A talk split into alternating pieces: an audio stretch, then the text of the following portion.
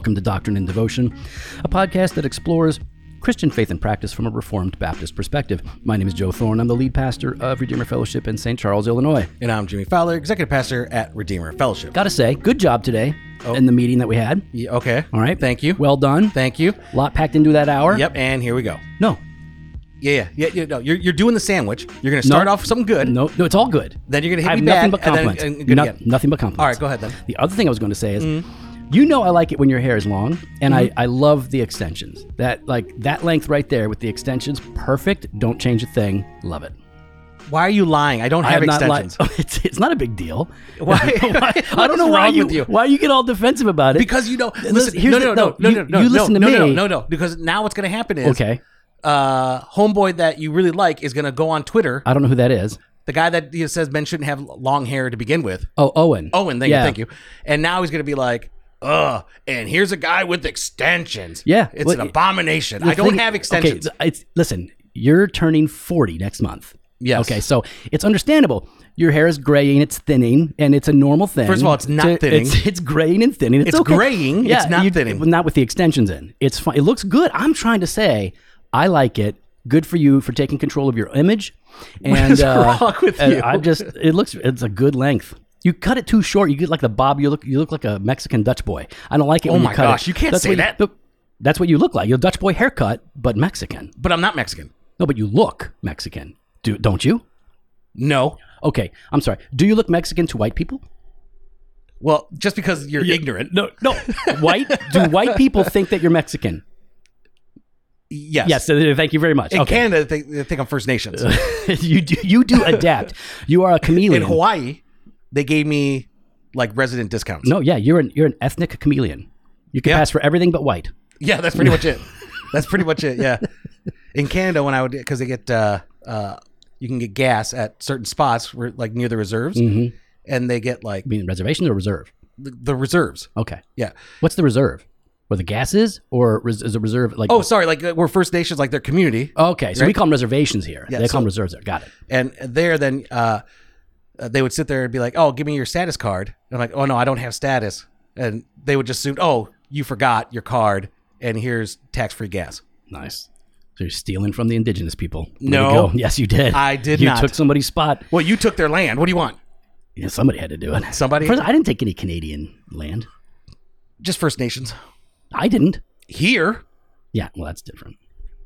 That's totally different thing. I feel like this And I'm not- banter I- I- derailed. okay, it did. Listen, um, we have a guest. We have a guest on the Who podcast. probably doesn't want to be on this podcast now that this all just Yeah. uh, transpired. Well, we'll see if she's still there. Olivia, are you there?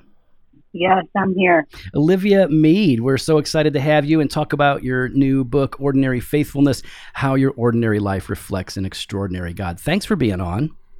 Yeah, thank you. I'm bummed I can't see you guys after that exchange. I, I don't have a visual. So. Yeah, you probably you probably don't want you don't need one. You really don't. But if but if you if you if you Google search if you if you Google search my name, um, mon- many of the pictures are Jimmy. In fact, somebody sent me a screenshot of Google. They typed in Joe Thorn, and your picture comes up because your identity doesn't exist without me, Jimmy. That's that's all what right, Google all right, shows all right. us. See, I- Mhm. It's probably true. is Actually, not, Now yeah. like uh, my online presence is has been curated to you. So, uh, Olivia was uh, you were born and raised in West Virginia, right?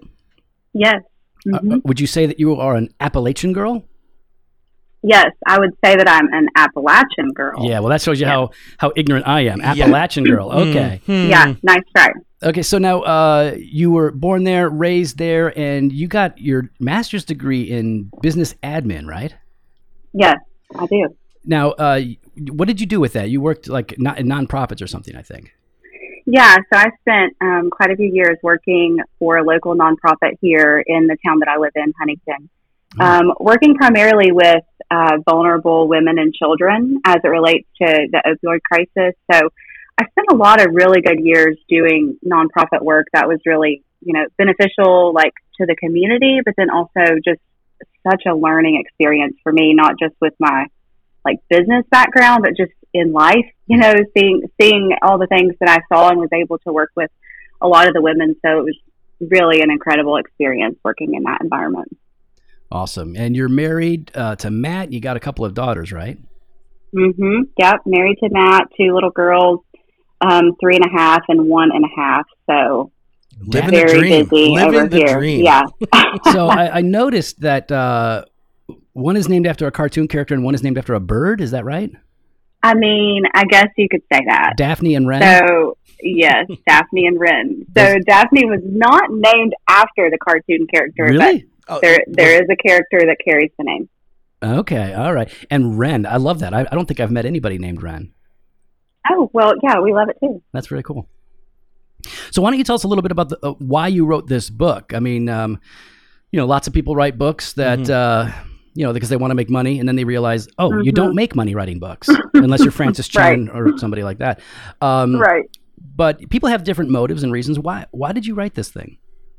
Yeah. So I think initially it came from, um, you know, the content and the things that I wrote about are things that I needed to hear for myself, and I needed to learn, um, learn in my own life things that I've either experienced in the past or that I'm currently experiencing and trying to grow through.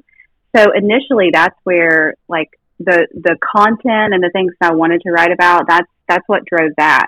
Um, and then the reason to write it, to publish it, to put it out there was really just to primarily edify our church, Hmm. um, the women of our church in particular, who I am just so passionate about serving. And so, um, you know, I, I just wanted to, to reach them in a way that would be beneficial.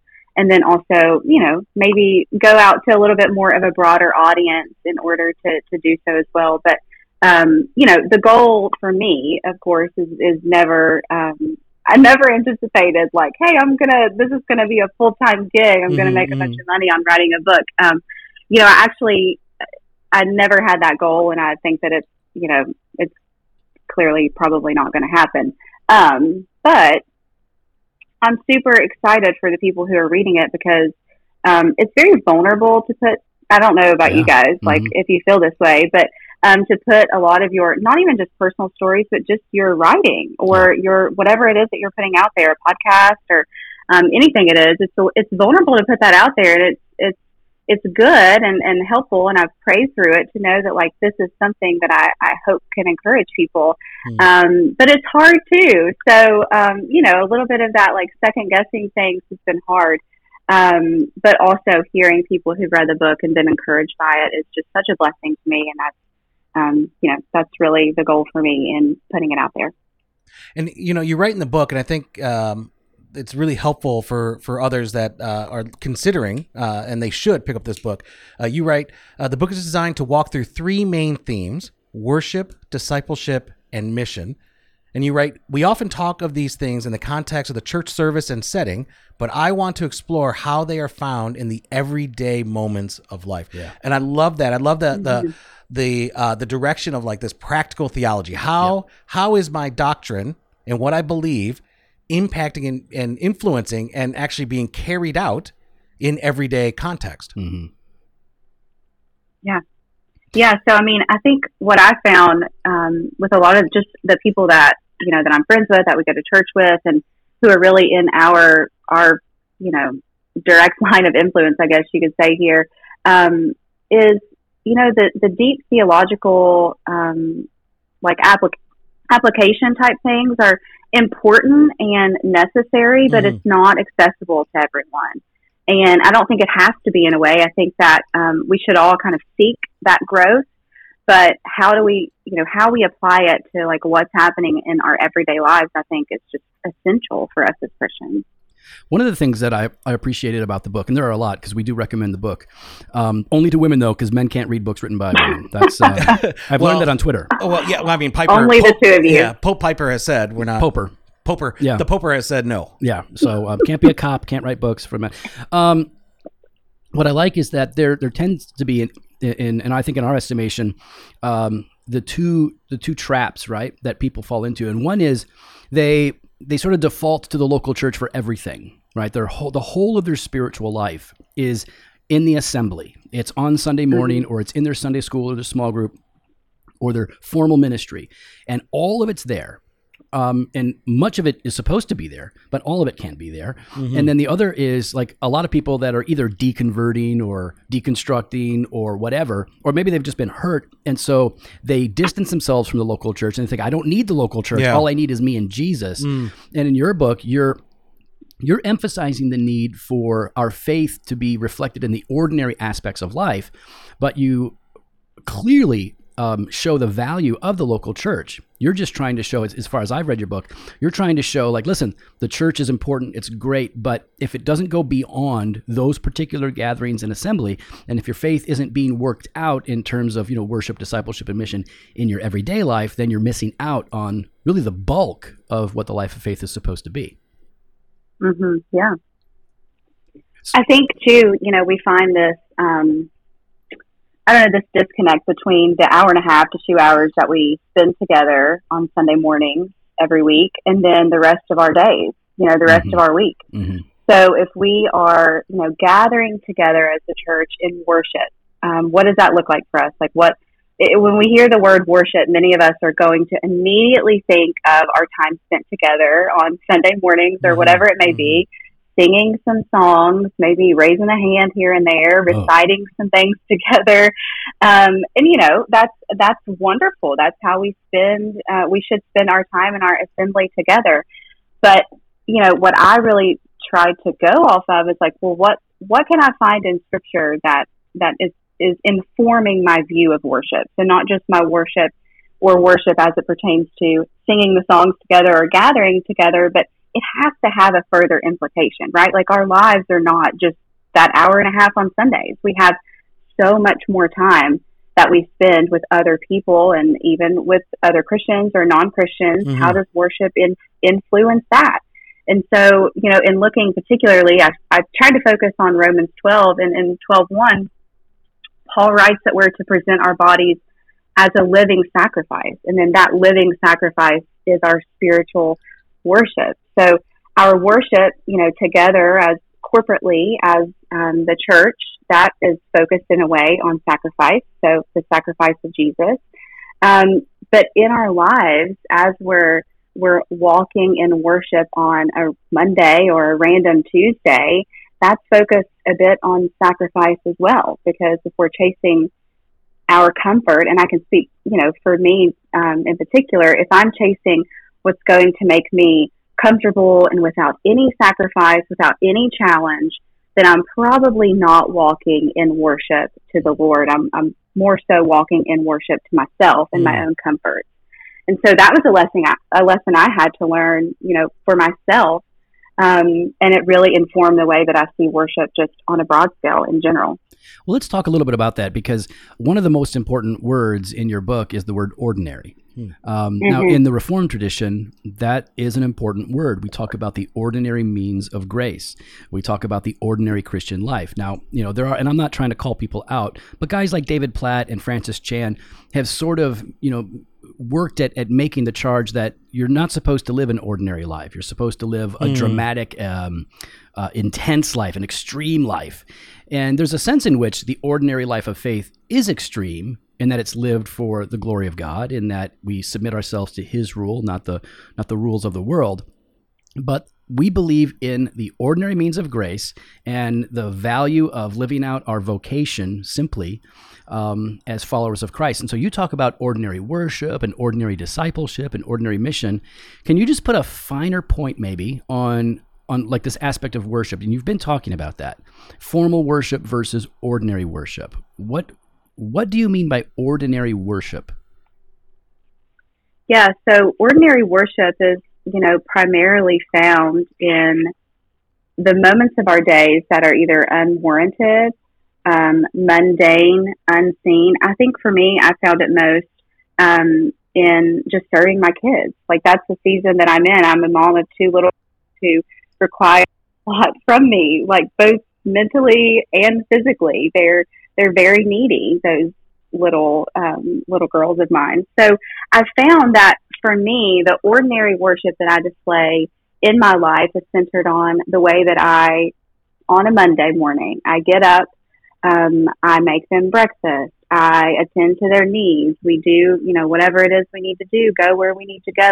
You know, I'm spending a lot of my day focused on them, which is a sacrifice in a way for me Mhm. because I'm not doing the things that I used to do or that I want to do or that even good things. So, you know, my time spent reading my Bible. I'm not doing that two hours a day because that's just not that that's I can't do that every day.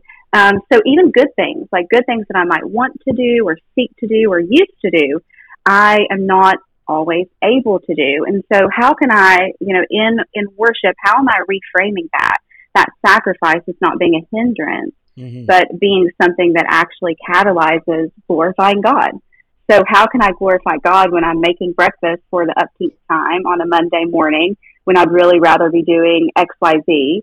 Um, how do I glorify God in that? Well, it's focusing on there are people that have been placed in my life who I have the opportunity to serve.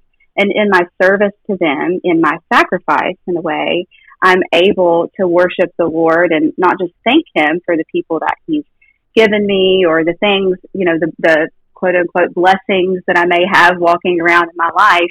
Um, but really, I'm able to, to die a little to myself Mhm. in order to serve others. And I Mhm. think if we can find ways to do that, and it doesn't, you know, my example is for my kids because that's who, who I'm around all day, you know, but your Mhm. example could be your work. It could be your neighbors. You know, I have a friend who's caring for her um, elderly grandparents and it's taking a lot of time and it's taken her away from a lot of things that she has loved and is passionate about doing, but she's caring for her elderly grandparents because she has to do that.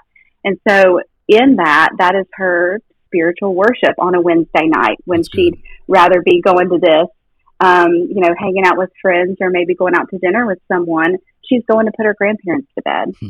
Um, and that is, that's our worship. You know, that is how we, we can and do glorify God and being faithful to these opportunities to die a little to ourselves and to serve somebody else. And what I love about like when you're talking about like this this beauty in the ordinary, right? I mean, uh, I think of or immediately as we're talking, I'm thinking of I love The Office. Sorry, Come on, every Yeah. episode, bro. listen, listen. Season finale, right? Uh, Pam Beesly like really kind of uh, help her at that point. She kind of hits and and summarizes the office itself, right? Like how is it that you came to this paper company and you filmed us and you created like you showed all the best, right? Yeah. And she's like, uh, there's the iconic line of, "There's a lot of beauty in ordinary things." Isn't that the Yeah. point? And I think really what you're hitting on here is these things that we sometimes cast aside as mundane. There is there is a beautiful aspect of worship in the midst of that in a lifelong disciple. Let me just say that was the mm-hmm. best Office reference you've ever made. Uh, first of all, it's not. I've had a lot of great. no, no, ones. no. I'm not saying the other ones are bad, though they are.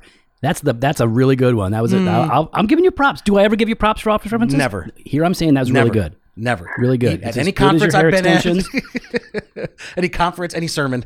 Okay. Oh, I just gave you props on your sermons. Everything, man. Everything looks good, man. Your notes ah. look good. Oh, well, thanks. So, what are some things that you, you find in your life and as you're ministering to other people? What are some things that hinder us from ordinary worship? I feel like uh, diagnosing what hinders us from corporate worship is easier because um, you know there's there's e- easy distractions. Oh man, whatever busyness of the day. And by the way, I, I I love how you talked about preparing for corporate. You have a section in there of pre- preparing for corporate worship and how you used to think about it Yeah. and how you started to think about it. Maybe we could talk about that in a minute because I thought that was really good. But in terms of ordinary worship, what are some things that you think hinder us from engaging in worship in the ordinary everyday? Um, I think often we, for one, we don't recognize, you know, the things that we're doing as an opportunity to worship. So when we're when we see our lives as just like a checklist, uh, and I love a good checklist, so I'm not hating on checklists. But when we see our days as, you know, this is what I have to do today, and then tomorrow, and then the next day, and I'm going to work, check. I'm making dinner, check. I've got to take this to the post office, check. Whatever it may be, those Mhm.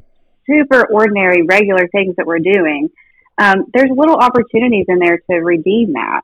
Um, and, you know, even to redeem the time around that. So I think first, we don't recognize the opportunity that we already have in the things that we're already doing. Mhm. Um, I don't have to block out the two hours of, you know, in my day to read my Bible that that's like I would love to be able to do that every single day. But if I don't have that, I still have an opportunity to spend time with the Lord. Yeah. You know, it doesn't have to be two hours of quiet time from six a.m. to eight a.m. or whatever Mhm. you know the prescription is out there that is like this is how you do it. No, I can still spend time with the Lord as I'm driving to you know Bible study on a Wednesday night, whatever it might be. So I think recognizing that for one, and then excuse me for two.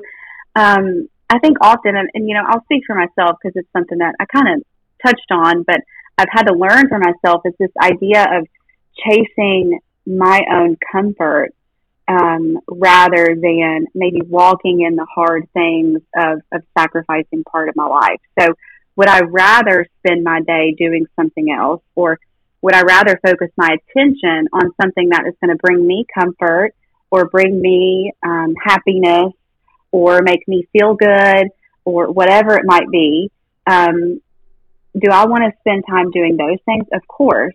Would I rather choose that? Often I would rather choose that than choose the hard things of our life or even the mundane things of life that, you know, don't like spark joy, as they say. Hmm. Um, but you know, when we when we are walking in those hard things, we're we're choosing something other than ourselves, and and that's kind of like what I what I was trying to write about in the book about idolatry.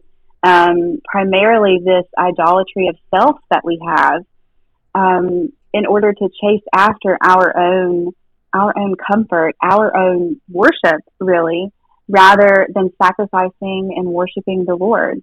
Um, I think it's you know it's much easier to choose that, but once we recognize um, the way of Jesus is not choosing comfort, and so that that's not the way of his followers either. Hmm. You know, we find more joy in the sacrifice really than we do in the comfort. One of the things that um, my wife has said a lot of very wise things to me over the years. Um, A lot of it's usually just no.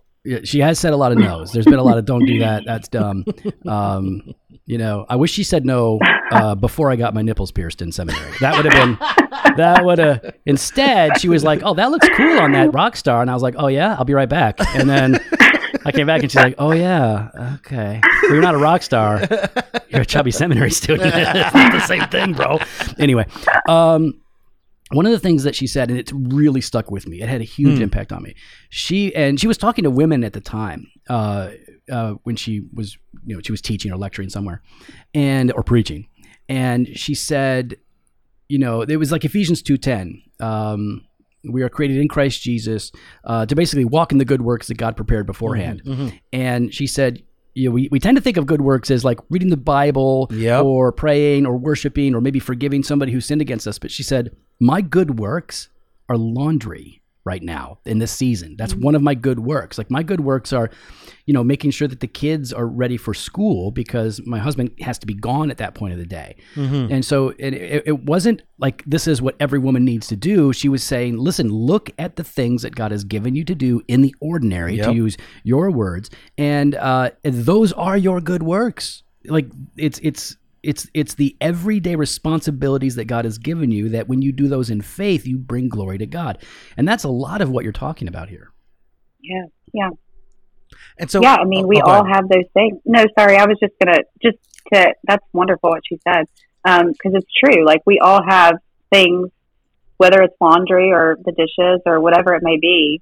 Um, we don't have to find something to do. We all have Mm. something to do, Mhm. And so it's just redeeming that whatever it is, fill in the blank in order, you know, to do that good work.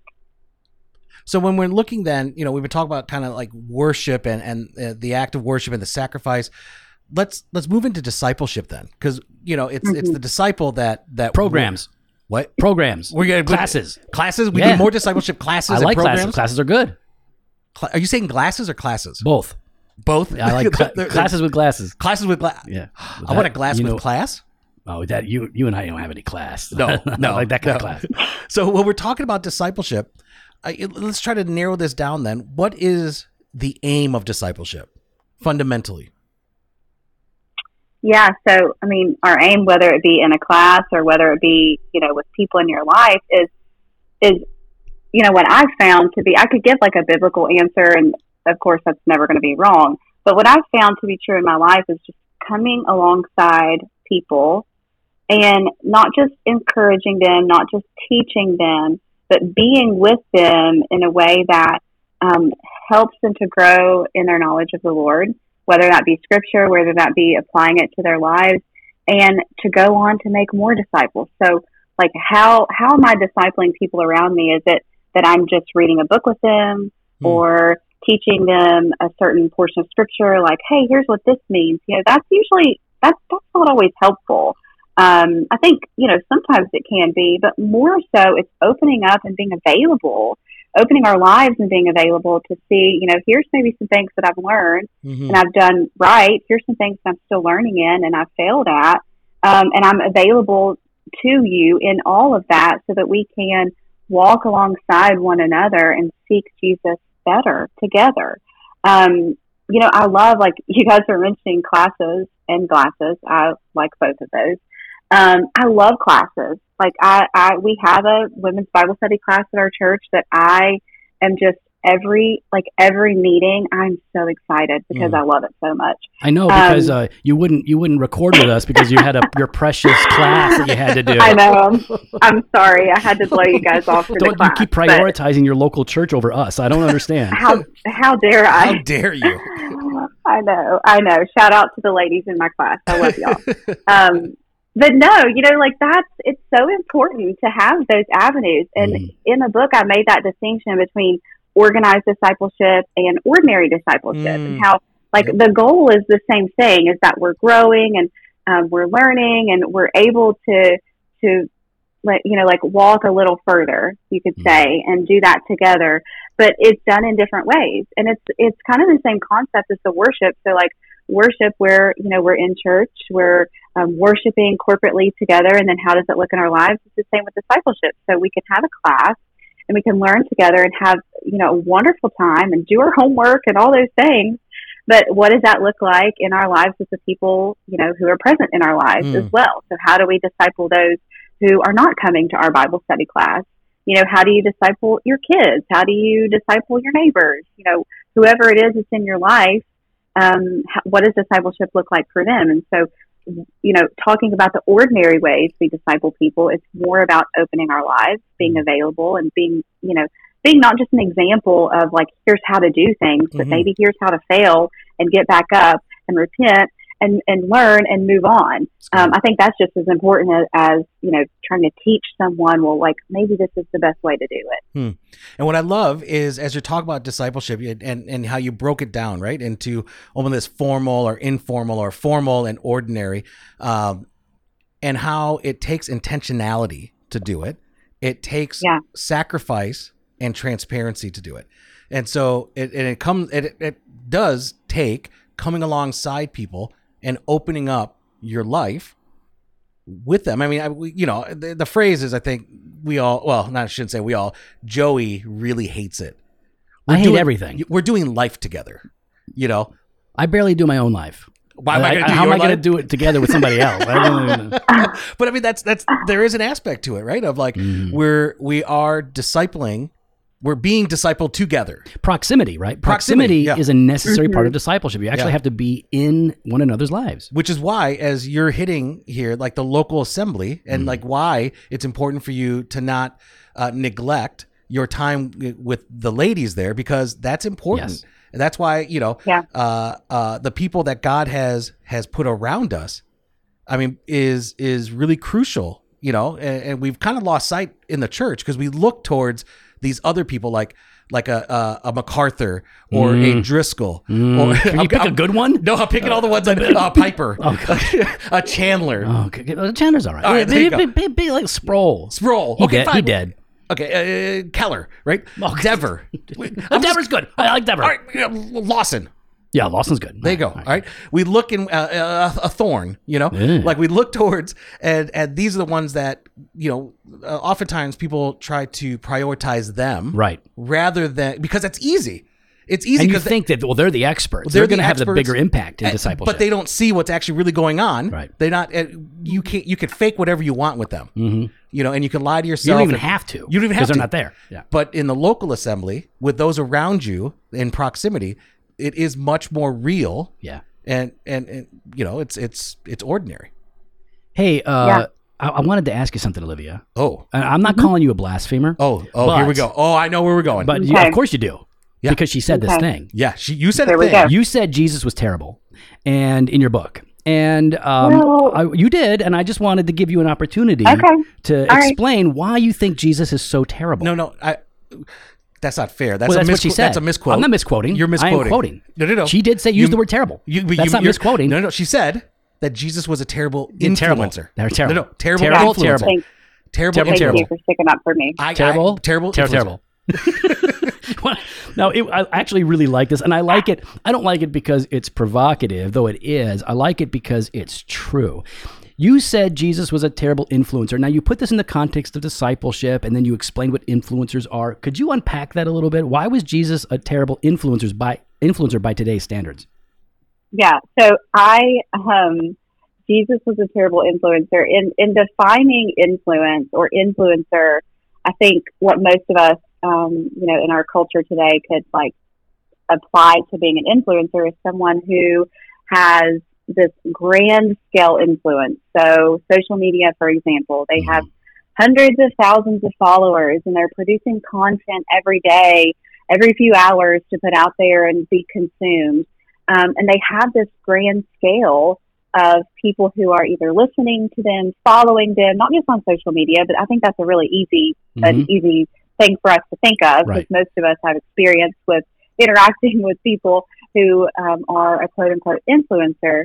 Um, it's such an, I mean, it's an industry. It's a huge Mm, industry, and mhm. there, I think there are many people who may use that for good or who do use that for good. I'm not saying I'd like there are are people who I don't know who are influencers who I interact with their content and I enjoy it, but I think that that's a a, a really um, it's become this idea that that we have to have that or we have to in order to have any sort of influence on people that I have to have 200,000 people following me on Instagram Mm. and like watching my Instagram stories and clicking this link to buy this product when really that's that's a shallow influence. Right. Um, and when I applied that to to Jesus, so saying that Jesus was a terrible influencer, if you look at and, and read um, in the Gospels of just the life and ministry of Jesus, he often like his his most sincere um, and delicate moments were, were reserved for a small group of people yeah. Mm. you know, and, and even some of his, um, like a lot of his teachings, you know, he, he would teach in parables and many wouldn't understand. And he was asked, you know, like, aren't, aren't you going to explain it to them? And Jesus says, I'll explain it to you, um, you know, in talking to his disciples. And so he explains it to a small group of people. And I think that's really important for us to remember that, of course, Jesus um, is, you know, is and has um, a grand scale of influence. But when you look at his life and his ministry, that wasn't exactly the goal. Um, it, it, you know, he engaged with crowds and served all people in a way um, in his ministry and like healing people and those things. But um, that wasn't that was never um, you know the goal in what he was doing. I guess Mm. I, I hope that I'm explaining that No, in, a, totally. in an appropriate way. Totally. Um, Jesus, listen, do, do you want to know how bad of an influencer Jesus was? In John 6, Mm-hmm. he starts dropping, Mm-hmm. Jesus starts dropping really hard truths, like hard truths, like uh, you can't come to me. You you Mhm. can't unless the Father draws you. And then it says, and pretty much like most of his disciples stopped following him. Mm-hmm. Like they, they they were like, we can't Yeah. handle this. He he was not a good influencer by today's standards. You're, I think you're absolutely right, but you were making the point that this should help us to understand how we think about our influence. Mm. Yeah. Yeah. So, you know, when I think about my influence, is it most valuable for me to try to reach random people that I don't know on the internet? Or is it more valuable for me to reach the people in my life? So, uh, my kids, my friends, the, um, you know, brothers and sisters in my local church, um, the people who I actually have a direct influence on and can um, be part of their lives Hmm. like is it more valuable for me to spend my time and energy and focus on them or is it, would it be more valuable for me to spend my time and focus and energy on people who I don't know or who don't have anything to do with my life. They can't see my fruit. They can't. They don't know if what I'm saying is, you know, really um, true of my life or not. But Hmm. the people who come to my small group, you know, they are going to know if what I'm saying is true of my life or not because they see the way that I put my kids to bed, Right. or they see the way that you know I have dirty dishes in my sink every time they come over, and they don't care. Gross. You know, I know, I know. Joey, Listen, he's like, Listen, Southern Seminary used to have a class on on uh, how women need to keep their homes super tidy and be ready at a, at a moment's notice to have a perfect looking home. I was there. that sounds that sounds like a great class. They sure you can hear They my really enthusiasm. Yeah. I mean, good for them. It's it, you know it's it's it's important to be available, but it's also important to have a spotless kitchen. That's what the I think that was the message at the That time. was the message That at the was time. the that was the message at the time. so, Olivia, where can people get your book? So it's on Amazon. you can Oh, find it on oh. Amazon. hmm It's a real book. Um, Yeah, It- Joey's you know, book's not even on is. Amazon. I can't even get half of my books on Amazon. So I don't know. well, oh, but let me say, I love the size. Size of the book is nice. thank you. because people like the, some of the best books I've read, not just my own, um, are small books like uh, the Golden Booklet of the Tr- Christian Life by Calvin, pulled out of the Institutes, uh, Words to Winners of Soul, The Art of Man Fishing by Thomas Boston. Some of the greatest books Mm. are small and readable, but packed with truth. Yours is one of those books. So oh, thank you. That was get- very intentional. they can get it on Amazon. Amazon's Yes. good. All right, cool. And um, can how do people follow you on social media? Do you want people to follow you on social media? I know you're anti. I mean, I just blasted. I just blasted influencers. so, no, yeah, you can find me on Twitter, Olivia P Mead, or um, Instagram, Olivia P Mead. Awesome. Thanks so much. We really appreciate it. Um, your book is real. It's good. It's worth reading. It's more real than Jimmy's extensions, that's for sure. and um, I, I'm, I'm grateful for it. And uh, I'm going to be passing it on to my wife. And uh, we'll be encouraging our ladies to be reading this book as well. Thank Well- you so much. Well, we'd love to hear your thoughts. You can follow us online on Instagram and Twitter at Doc and Devo or on Facebook slash Doctrine and Devotion. You can head to the website, drdevotion.com. There you can contact us. You can sign up for the email blast or hit up the store, jofostore.com, and grab some gear. We got that fresh pot every Monday and Thursday. We got blog posts and video content over at the website. And we've got that all access exclusive content. We got Banter Truth on Tuesdays and Weekday Wisdom Monday through Friday. Head on over to doctrineanddevotion.com slash all access to sign up today.